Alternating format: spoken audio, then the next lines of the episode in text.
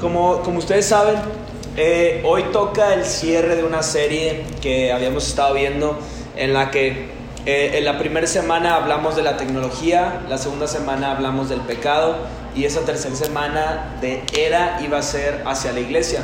Y no está peleado esto con lo que hoy voy a predicar, pero cuando yo estaba pensando acerca del día de hoy, yo decía, es el primer mensaje que voy a predicar de toda la década.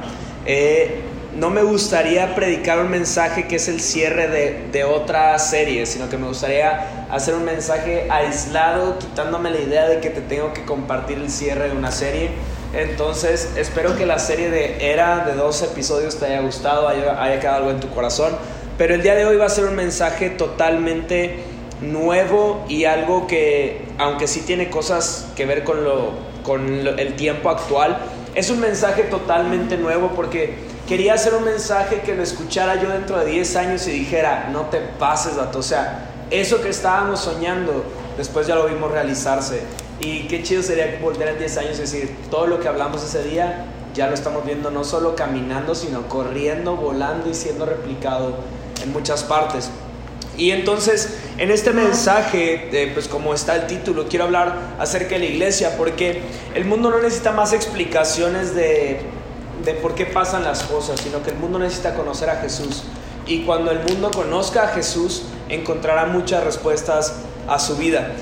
2 años atrás, el sueño de venir a plantar una iglesia a San Luis sonaba como algo descabellado, pero algo que se podía realizar, pero que todavía no era el tiempo.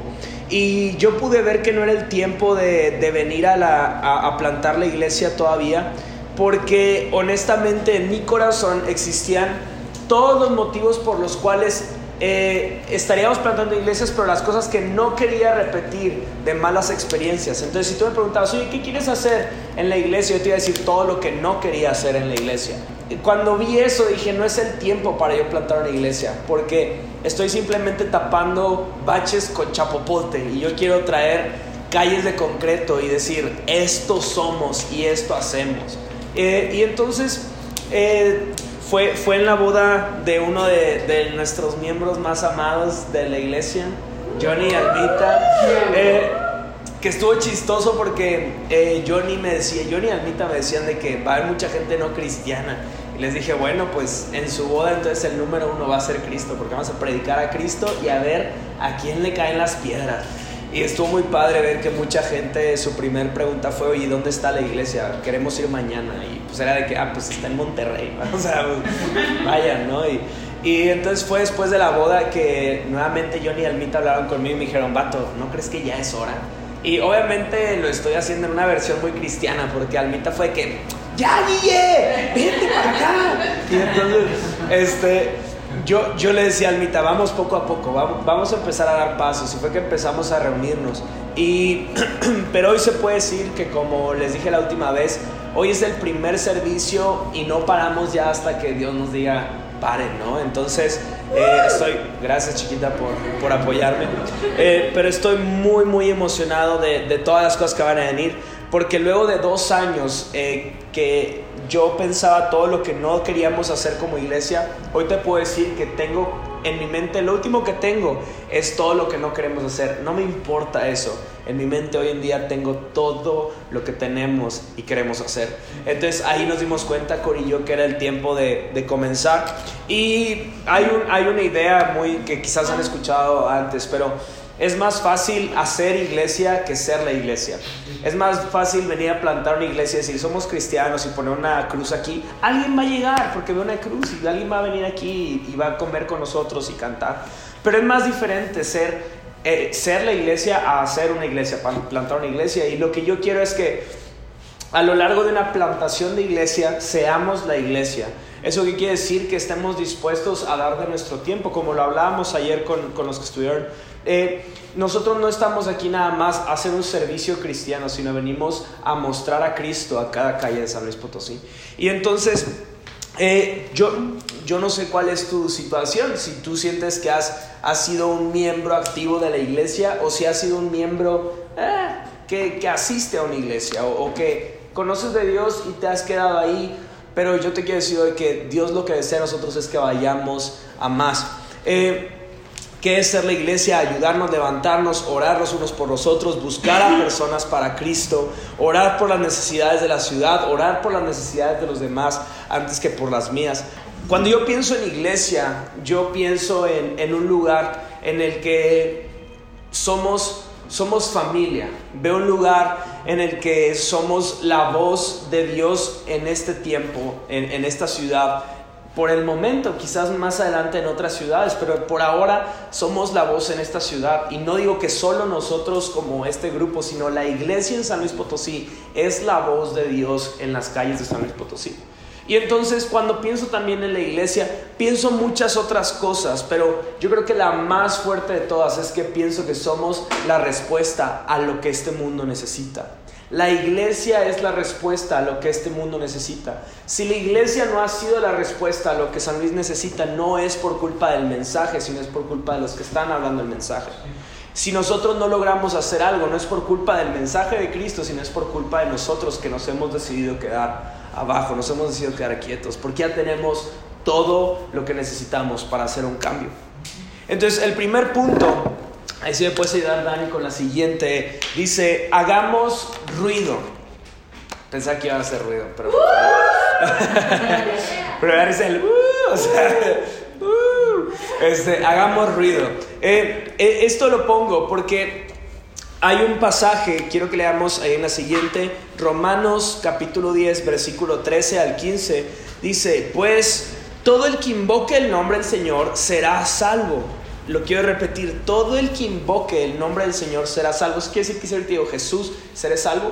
No es una invocación nada más de boca para afuera, sino un corazón que día a día invoque al Señor y diga: Dios, te necesito. Esa persona será salva. Y aquí dice: pero ¿cómo pueden ellos invocarlo para que los salve si no creen en Él? ¿Y cómo pueden creer en Él si nunca han oído de Él? ¿Y cómo pueden oír de Él a menos que alguien se los diga? ¿Y cómo irá alguien a contarles sin ser enviado? Por eso las Escrituras dicen: qué hermosos son los pies de los mensajeros que traen buenas noticias. Entonces aquí dice algo muy curioso, porque te empieza a decir cuál es el motivo por el que las personas se están perdiendo. Porque dice: ¿cómo van a clamar si no entienden cómo clamar? ¿Cómo van a entender a quién le van a clamar si no hay quien se los diga? ¿Y cómo van a decir si no hay quien quiera hacerlo? Entonces aquí te está diciendo: tú eres enviado. Si leíste ese mensaje, tú eres enviado. Ya te está poniendo una responsabilidad, que tú puedes ser un vocero de salvación para las personas si tan solo te animas a dar el primer paso. Entonces, ¿qué pasaría? Te quiero hacer una pregunta. ¿Qué pasaría si la iglesia el día de hoy fuera igual de ruidosa que el pecado es el día de hoy? ¿Qué pasaría si la iglesia hiciera tanto ruido? Y no hablo de bocinas, no hablo de... No, que tuviera una influencia tan fuerte como la tiene el pecado el día de hoy. ¿Te imaginas? O sea, veríamos cosas muy distintas a las que vemos hoy. ¿Cuál es la necesidad que está en el corazón de Dios? Que seamos un pueblo que sale de su casa, que sale de la iglesia, que sale de sus oficinas de trabajo y empieza a ser una voz que alimenta a las personas de una necesidad que ellos no entienden, que no conocen, pero que tú y yo sabemos que es la necesidad de conocer a Dios como su Señor y Salvador. ¿Vamos bien hasta ahí? Nosotros tenemos que ser más ruidosos acerca de la salvación, acerca de la gracia, acerca del amor. La realidad es que el mundo no está esperando por encontrarse con Cristo. Ellos no lo saben, ellos no saben que se necesitan encontrar con Cristo, pero tú y yo lo sabemos, solo porque ellos no han entendido que lo necesitan, porque no hay quien les hable. Yo pido a Dios que seamos una iglesia que desea hablar. Que cada mañana te despiertes con una necesidad de: Dios, quiero hablarle a alguien de tu amor, quiero hablar, quiero mostrar gracia, quiero mostrar perdón, quiero mostrar misericordia a cada persona que esté a mi alrededor. Tenemos que ser hombres y mujeres llenos de Cristo para que lo que salga de nosotros sea Cristo. Un pensamiento que el otro día estábamos hablando Cori y yo es que Dios no va a elegir a nadie más. Escúchame bien, no va a haber nadie más que venga a hablar al mundo antes de la segunda venida de Cristo más que la iglesia. Qué interesante es eso, porque Juan el Bautista fue enviado a preparar el camino para Jesús, Pero en la segunda venida de Cristo, Dios mandó a la iglesia a preparar el camino para Jesús. ¡Wow! ¿Qué me quiere decir eso? Que no va a venir un profeta Juan el Bautista. Dios ha puesto un espíritu en nuestros corazones como el de Juan el Bautista, que desea y dice: viene Cristo, prepárense, preparen sus corazones, enfoquen sus vidas, tienen que conocer a Dios. Pero mientras que tú y yo no queramos hacerlo, alguien más lo va a hacer. No va a venir a nadie más, pero la iglesia se va a levantar aunque tú no te quieras levantar. Aunque tú no quieras ser la iglesia y formar solo parte de una iglesia, alguien más lo va a hacer. Todo lo que sale de tu boca es de aquello que tú estás lleno. Así que si sale pura mugre de ti, no quiero decirte que estás lleno. Pero cuando Dios está totalmente en ti, cuando estás lleno de Dios, créeme que todo lo que va a salir de ti es Dios, y no en un lado religioso que todo el tiempo estás juzgando y que, esta agua está bien rica, Dios es el agua viva, o sea, no, o sea, pero en un buen sentido en el que, como decía ayer Omar, que estábamos platicando, y decía, hay veces en las que no necesitas decir nada, simplemente decirle, Dios te bendiga. Yo les conté el testimonio de la persona que conoció de Dios, simplemente porque le dije, Dios te ama, y eso provocó que él se detuviera y escuchara un mensaje. O sea, lo único que necesitas es estar lleno de Dios, y cuando menos lo esperes, va a empezar a salir Dios de ti. Va a empezar a hablar a las personas, aunque tú ni siquiera lo tenías en tu agenda escrito, pero va a empezar a salir, porque de aquello que tú estás lleno es de aquello que tú hablas. El segundo punto que quiero hablar es: construyamos juntos. El contexto de este segundo punto está en el libro de Zacarías. El libro de Zacarías es el libro de un profeta menor. Todo el contexto de este libro es que Dios manda un aviso y manda al profeta Zacarías al pueblo para que a través de este Zorobabel, que es el líder de todos los israelitas que están ahí, empiecen a reconstruir la ciudad y reconstruir el templo. Y entonces, en medio de todo este llamado que está haciendo, Dios empieza a decirles y a ponerles la carga de decir: ustedes tienen que construir esto. Y entonces ellos, con un conflicto interno de saber si son capaces de hacerlo, saber si a ellos les toca hacer esta responsabilidad, si podrán dar el ancho para lo que Dios les está pidiendo. Y Dios les dice: sí, o sea, yo los elegí a ustedes. Y lo que más me impacta de todo este libro es que a Dios no le importaba tanto reconstruir un muro de ladrillos, sino a Dios le interesaba reconstruir una relación que estaba perdida con ese pueblo. Porque los ancestros de este pueblo se habían apartado del corazón de Dios, ya no estaban caminando conforme a las escrituras. Entonces, en este momento, Dios manda a Zacarías a que les diga: tienes que construir no solamente muros, sino tienes que construir líderes y personas que no duden que Dios los está levantando. Y quiero que leamos el pasaje. Está en Zacarías capítulo 4, versos 9 y 10. Y dice: ustedes, pueblo de Israel, verán a Zorobabel tomar la plomada. Él pondrá los cimientos de mi templo y llevará a cabo su reconstrucción. Su trabajo es ahora muy pequeño, pero cuando lo haya terminado, hasta los que no creían en él se llenarán de alegría. Así sabrán que yo, su Dios, fui quien envió a Zacarías a anunciarles todo esto. Quiero tomar un segundo para hablar de los pequeños comienzos. Los pequeños comienzos son bien hermosos, porque lo más importante que van a reflejar es que no fue tu talento, no fueron tus capacidades, no fueron tus esfuerzos, sino fue que la mano de Dios estaba sobre eso. ¿Alguien aquí se emociona que no sea Dani? ¿No? ¿Nadie? No, pues qué emocionados están. Los pequeños comienzos tienen el gran poder de revelar que no es una fuerza humana lo que saca las cosas adelante, sino que es que Dios llena su casa, es que Dios llena a las personas, es que Dios capacita, Dios levanta y Dios nos envía a hacer su obra. Comienza con poco. Te quiero animar a que este año nuevo y en todo esto que estamos haciendo, comienza con poco. Haz pequeños pasos. Comienza a orar un poquito, comienza a leer un poquito la Biblia, comienza a adorar a Dios un poquito, comienza a dar pasos pequeños. Repítelo todos los días, y la siguiente semana agrégale 30 segundos a cada actividad de la que hiciste. Te aseguro que en un año va a ser tan natural para ti, así como te lavas los dientes, así como vas a hacer del baño, así como tienes la necesidad de comer. De la misma forma, Dios va a hacer algo necesario para ti, pero tienes que ser valiente y tomar pequeños pasos. No temas empezar pequeño, porque Dios te va a dar tu crecimiento. El tercer punto que quiero tocar es: no esperes un llamado. Esto suena algo contrario a lo que a veces hemos escuchado en la Biblia, ¿no? Que pues no, es que Dios llamó a Santi y entonces Santi hizo esto, ¿no? No, Dios llamó a Guille y por eso le está... Y siempre estamos en la espera del llamado.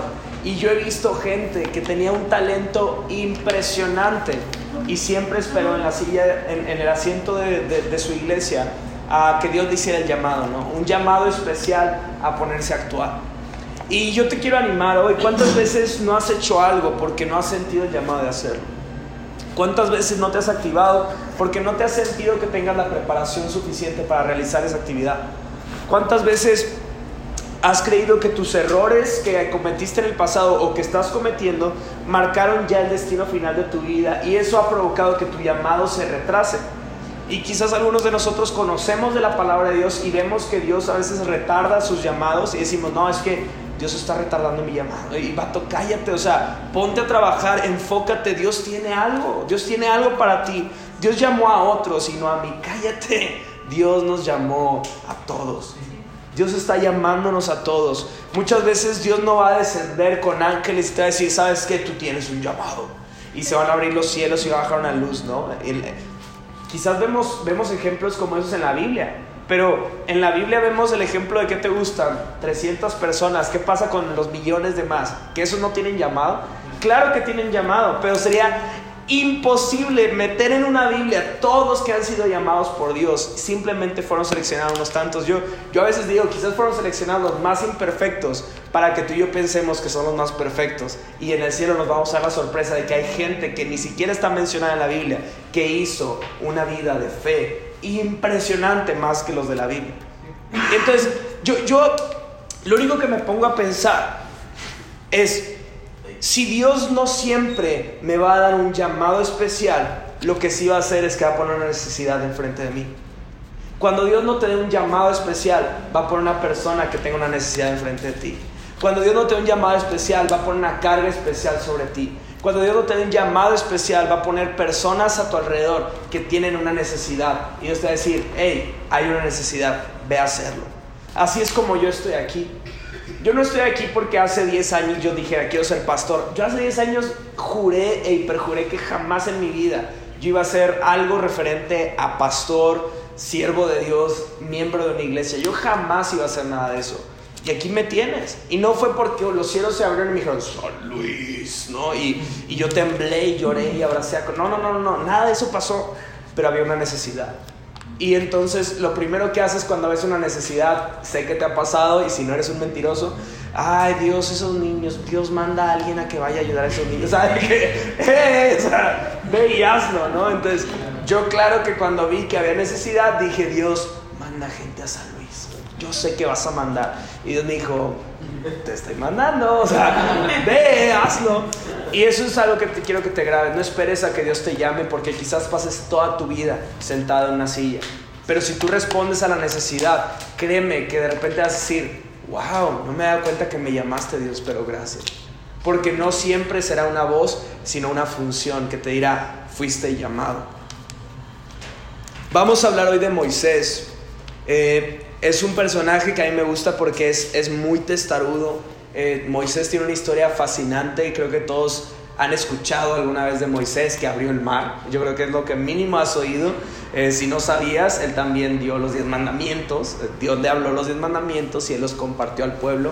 Aunque antes rompió las tablas y las volvió a dar. Digo, oh, es un tema, Moisés, es muy necio, pero está muy padre. Pero Dios lo utilizó para liberar al pueblo de Israel de los egipcios. Y una vez más vemos ahí algo bien padre, porque antes de que él tuviera un encuentro con Dios, él vio una necesidad. Él vio que unos hombres estaban maltratando al pueblo de Israel, a los judíos.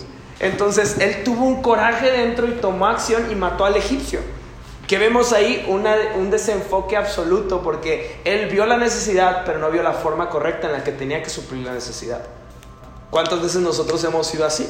Que vemos la necesidad y por querer ser prontos a actuar, la regamos, porque no fuimos sabios en suplir esa necesidad.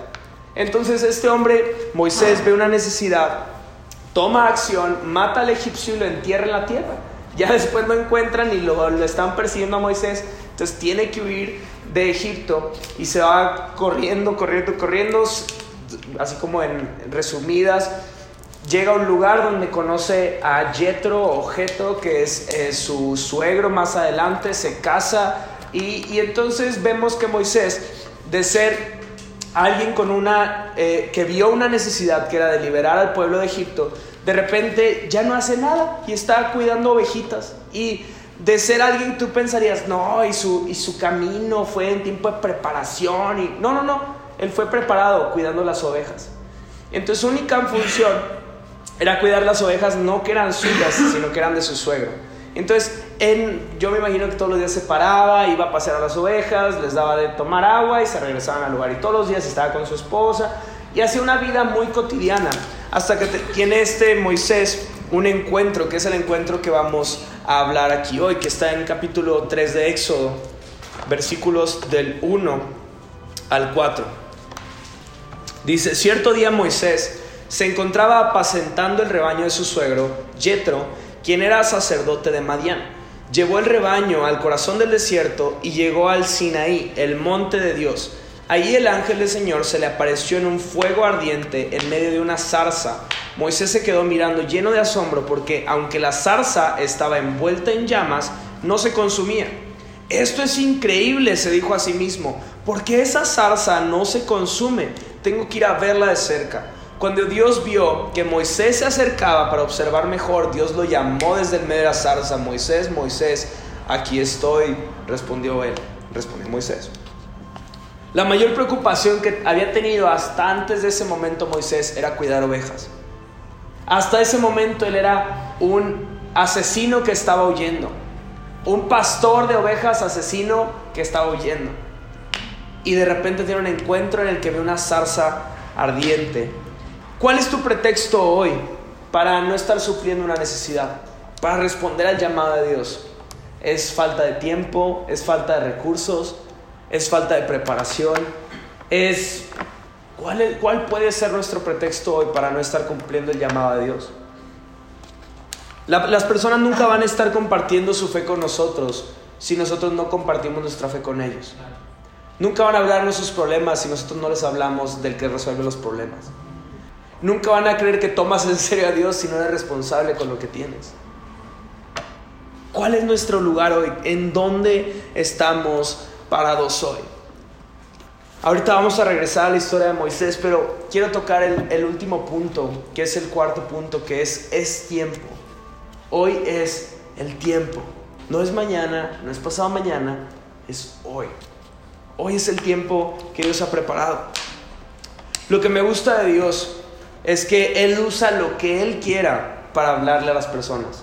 Hoy me está usando a mí, a un burro. Yo digo siempre, hago esa broma, ¿no?, que en la Biblia hay un momento en el que usa a Dios literal a un burro, o sea, un burrito, y Dios habla a través del burro. Entonces yo digo, si Dios usa un burro, me está usando a mí, o sea, yo estoy seguro que por eso me usa. Pero Dios usa lo que quiera para hablarle a las personas. Y en esta ocasión que leímos, Él habló a Moisés usando un árbol. Yo siempre he dicho, si Dios tuvo que usar un árbol quemándose y que no se consumía para que Moisés agarrara la onda y se acercara, yo creo que el Moisés no entendía, no agarraba la onda nunca, o sea, de que pasaban más cosas y él como que iba caminando normal, pero tuvo Dios que usar un árbol quemándose y que no se consumía para que él dijera, ah, chis, ¿y ese árbol? O sea, ¿a poco estaba ahí ese árbol? ¿Qué está pasando? ¿Quién es este? ¿Por qué se está quemando? No sé cuál es la conversación que tuvo Moisés, pero lo que sé es que Dios quiso utilizar un árbol para que Moisés se acercara. El árbol no era Dios, la llama no era Dios. Dios solamente utilizó ese árbol seco sin quemarse para llamar la atención de Moisés y que él se acercara. Una vez que se acercó, dice la palabra, que Dios habló. Me encanta eso de Dios. Una vez que Moisés se acercó al árbol, Dios soltó la palabra. Me tiene que decir eso muchas cosas, pero te quiero ir dando un poquito de pistas antes de llegar al cierre. Pero la primera cosa es que quiero que tengas en tu cabeza que se estima que menos del 56% de la población en San Luis Potosí va a asistir al menos una vez a un servicio como este que tenemos. Más de la mitad de todo San Luis Potosí, es decir, somos como 2 millones de personas, al menos quitamos 1 millón de personas que no van a querer asistir a una iglesia en toda su vida, según la estadística. Quizás tú y yo somos un árbol seco con llamas que puede hacer que las personas se acerquen, y en eso Dios abre una palabra para ellos. ¿Qué pasaría si tú y yo nos dejáramos usar como ese árbol? Porque un árbol frondoso, un árbol importante, un árbol más grande que todos los árboles de Israel. Me haría sentido pensar que Dios eligió ese árbol para revelarse a una persona. ¿Por qué? Porque es el árbol más impresionante. Pero Dios usó el árbol más insignificante, con unas llamas, para decir: aquí tengo una palabra para ti, Moisés. ¿Qué me quiere decir eso y con qué te quiero dejar? Dios está llamándonos a ser un árbol para las personas. Tengamos todo preparado para que este lugar sea ese lugar al que se acerquen las personas y puedan escuchar un mensaje de parte de Dios para ellos. Tengamos todo listo. Muchos de nosotros hemos menospreciado lo que Dios ha puesto en nuestras vidas. Porque Él, aunque tú te sientas a veces como un árbol quemado, aún un árbol quemado puede ser alimentado, puede ser ungido por Dios y puede llamar a las personas a acercarse para que Dios dé una palabra y soporte todo lo que tú y yo estamos viviendo día con día. Como iglesia, quiero que siempre tengas en cuenta que la primera va por nuestra cuenta. ¿Qué quiere decir eso? Ahí está. ¿Qué quiere decir eso? Que quizás hay alguien que llega un día con toda la fe perdida, llega sin ganas de seguir en su vida, llega sin ganas de avanzar un día más en su vida, llega sin ganas de darle oportunidad a Dios a hablar a su corazón. Y quiero que la primera vaya por nuestra cuenta. Cuando la gente no pueda orar, nosotros vamos a orar por ellos. Cuando la gente no pueda adorar, nosotros vamos a adorar por ellos. Cuando la gente no pueda levantar sus manos, lo vamos a ir, vamos a decir: Dios, hoy levanta las manos por mi amigo que está allá, que no puede, pero yo clamo a ti sabiendo que Él las va a poder levantar un día. Nosotros vamos a tener fe por los que vengan a este lugar sin fe. Nosotros, la primera va por nuestra cuenta. No se preocupen, nosotros lo estamos haciendo. La primera va por nuestra cuenta. Si eso fuera nuestra fe, créeme que veríamos más milagros de los que vemos actualmente. Porque veríamos gente como el paralítico que fue con Jesús, que no tenía fe, llevaba toda su vida siendo un paralítico, pero 4 amigos tuvieron fe por él. 4 amigos lo cargaron y dijeron: vamos con el que te va a sanar. Eso es una familia que dice: la primera es por nuestra cuenta. No te preocupes, no tengas fe, yo tengo fe por ti. Aunque se burlen en tu cara y te digan: vato, ya deja de tener fe, Dios no me va a sanar, o Dios no va a cambiar mi corazón, o Dios no va a hacer nada con mi vida. Está bien, la primera va por mi cuenta. Nada más necesitamos tener ese enfoque en nuestra mente, y les aseguro que Dios va a empezar a hacer algo más grande de lo que tú y yo hemos pensado. Vamos a ser árboles encendidos que llamen a otros a acercarse a Dios, a tener encuentros con Él. No es suficiente con aceptar una invitación y mirar de lejos. No es suficiente con que le des un folleto y que se queden viendo de lejos lo que estamos haciendo. Tenemos que hacer de nuestras casas, de nuestro tiempo, de nuestros autos, un espacio en el que las personas se acerquen lo suficiente para escuchar a Dios. Tenemos que provocar eso en nuestras vidas. ¿Y cuál quiero que sea tu oración para el comienzo de este tiempo? Quiero que tú le digas a Dios: Dios, si quizás soy un árbol, del modo que tú quieras, si tú te sientes un árbol súper frondoso, chido, está bien, pero no importa cómo estés hoy, si la flama no está ardiendo en ti, no tiene sentido. Por más que seas el árbol más pequeñito, si la llama está ardiendo, va a acercarse la gente a encontrarse con Dios. Hoy quiero animarte a eso, que no solo te quedes con ser un árbol cualquiera, sino que digas: Dios, si la llama de mi vida se ha estado apagando, te pido por favor, ayúdame a encenderla de nuevo. Quiero que tú me ayudes a encender mi vida de nuevo para que la gente te conozca a ti, Jesús. Vamos a crear esos momentos para que San Luis se conecte con Dios. Vamos a hacer esa iglesia que habla vida a las personas, porque en verdad no menosprecien lo que Dios ha puesto en sus vidas. Les aseguro que ustedes no han visto ni siquiera el 10% de lo que Dios puede hacer con sus vidas. Se los aseguro. Dios va a hacer algo tan maravilloso con sus vidas, pero, y no quiero usar la típica frase de que Dios es un caballero, no, Dios no puede usar a alguien que no quiere ser usado por él. Eso es una clave bien loca, y eso no quiere decir que él no pueda, que haya imposibilidad en él de usar a alguien que no quiere ser usado, él lo puede hacer, pero cuando una persona se ha acercado a él y después dice, no, sabes que estoy bien de lejos, no puede hacer nada Dios más que esperar y decirte aquí estoy, y poner muchas zarzas a lo largo de tu vida, así como tú estás aquí tal vez hoy por una zarza que se encendió y eso provocó que tú conocieras a Dios. Hay algo para ti, quiero animarte a eso. Quiero animarte que el 2020 sea un tiempo en el que tú y yo le decimos a Dios, queremos ser usados por ti. Sí. ¿Les parece si oramos? Sí.